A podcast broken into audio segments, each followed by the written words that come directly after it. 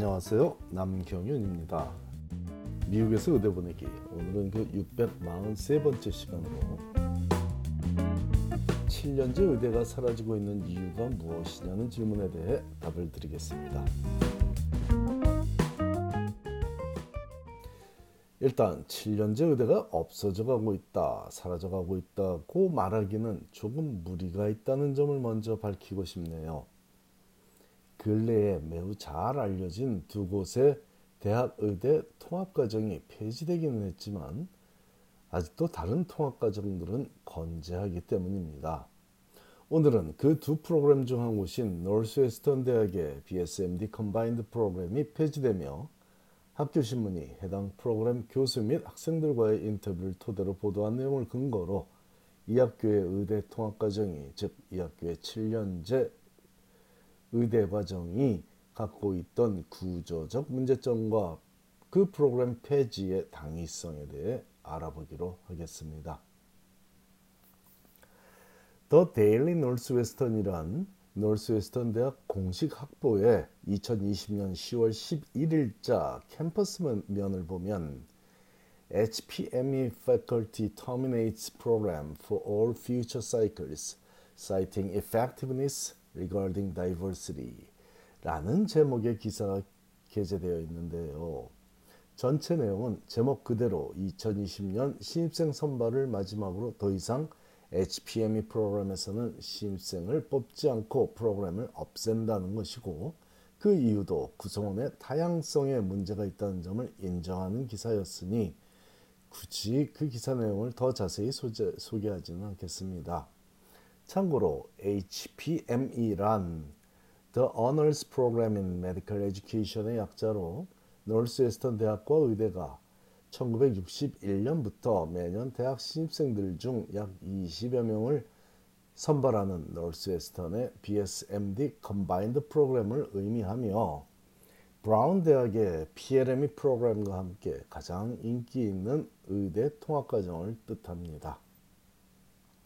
여하튼 그 기사를 준비한 학생 기자가 HPME 프로그램 디렉터 교수 및 4명의 HPME 재학생들을 인터뷰한 내용을 실었는데 그들의, 그들의 last name을 보면서 예전부터 이 프로그램의 문제점이 그대로 나타나고 있어서 차라리 잘 없어졌다는 생각까지 들 정도였네요. 각기 다른 이 다섯 가지의 last name을 기사에 나온 순서대로 정리하자면 그린, 루말라, 고팔카인데 그 성들을 제가 뭐 정확하게 100% 정확하게 발음했는지 모르겠습니다만 그 성들의 기원을 찾아보니 인도계 교수 한 분과 두 명의 인도계 학생, 한 명의 중국계 학생, 그리고 한 명의 영국계 학생이었습니다. 그렇게 구성된 HPME 관계자들이 HPME에 대한 각자의 견해를 밝힌 인터뷰를 보며 정말 다양성에 문제가 있는 프로그램이라는 생각을 떨쳐내기 어려운 건 저만이 아니라고 믿습니다.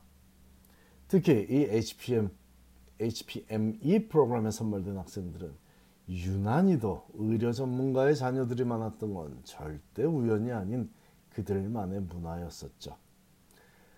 우리 한인 학생들 중에도요, 이 HPME에 불합격해서 그냥 대학 중에 합격했던 학교들 중 다행히 하버드 대학에 합격한 경우라 하버드에 진학해서 저와 함께 준비해서 하버드 대에 진학했던 학생들이 여러 명 있었는데 그들의 부모는 의료 전문가가 아니었다는 점도 참고할 만한 사항입니다.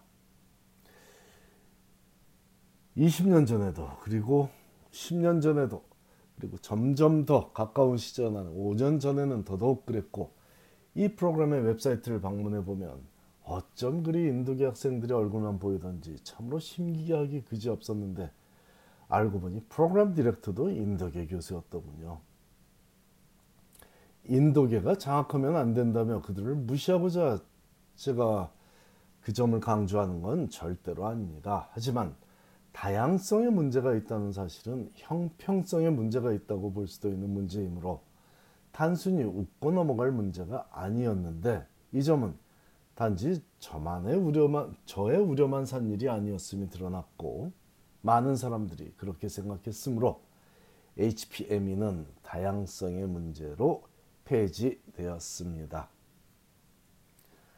같은 시기에 폐지된 또 하나의 BSMD combined 프로그램은 워시우 세인루이스라고 불리우는 워싱턴 유니버시티 인 세인루이스 대학과 의대의 통합과정입니다. 하지만 이 프로그램의 폐지 이유는 전혀 다릅니다. 원래부터 이 프로그램은 선발되더라도 대학 시절 내내 3.8 이상의 학점과 MCAT에서 상위 5% 내에 드는 성적을 취득하지 못하면 탈락되는 프로그램이니 전혀 통합과정으로서의 의미가 없었습니다. 대학 시절을 premed 학생들과 달리 심적 부담 없이 자유로운 전, 전공 선택과 개인의 성장에 집중하며 의대에 진학하고자 택하는 것이 의대 통합과정인데 이에 반하는 것이 워시우 세인루이스의 통합과정이었으니 없어져야 마땅한 프로그램이 없어졌다고 보는 것이 맞다고 봅니다. 그렇다면 다른 통합과정들의 인기는 어떨까요? 끄떡없이 상한가를 치며 그 인기가 고공행진 중입니다. 의대 입시가 점점 과열되어 가다 보니 어려워져다가 어려워져 어려워지다 보니 가뜩이나 인기 많던 통합 과정에 자녀를 입학시키고자 하는 고교생 부모들의 열망은 무서울 정도로 과열되고 있어 보입니다. 자녀도 같은 생각으로 통합 과정을 준비한다면 고무적인 일이라고 볼 수 있지만 자녀는 아무 생각 없이 부모가 잡아놓은 진로를 따라 준비하는 경우가 문제라고 보는 거죠. 대학생활과 의대생활뿐 아니라 레지던 생활까지 그리고 그 힘든 의사생활까지 10여 년이 아니라 평생이 달려있는 문제인데 그동안 학업적인 이유와 감정적인 이유로 힘든 순간들이 많은 그런 진로를 자신의 의지가 아닌 다른 이유로 걸어가다 보면 맥없이 쓰러지는 경우가 꽤 많다는 것을 알리고 싶습니다. 고교생이 통합과정을 목표로 삼으면 안 된다고 하는 말이 아니라 본인이 절실하게 원하는 고교생만 걸어야 하는 길이 통합과정을 통한 대학 그리고 의대 진학이어만 한다는 것입니다.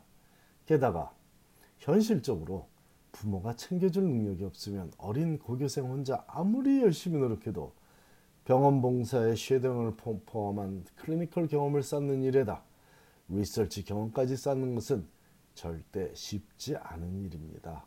그러다 보니 직업의 세습이 이루어지는 현실을 고등학교를 졸업하기도 전에 전인 어린 학생들이 아프게, 아프게 경험하게 되는 일을 노스웨스턴 대학과 의대가 앞장서서 방지하고자 노력하는 것으로 보입니다.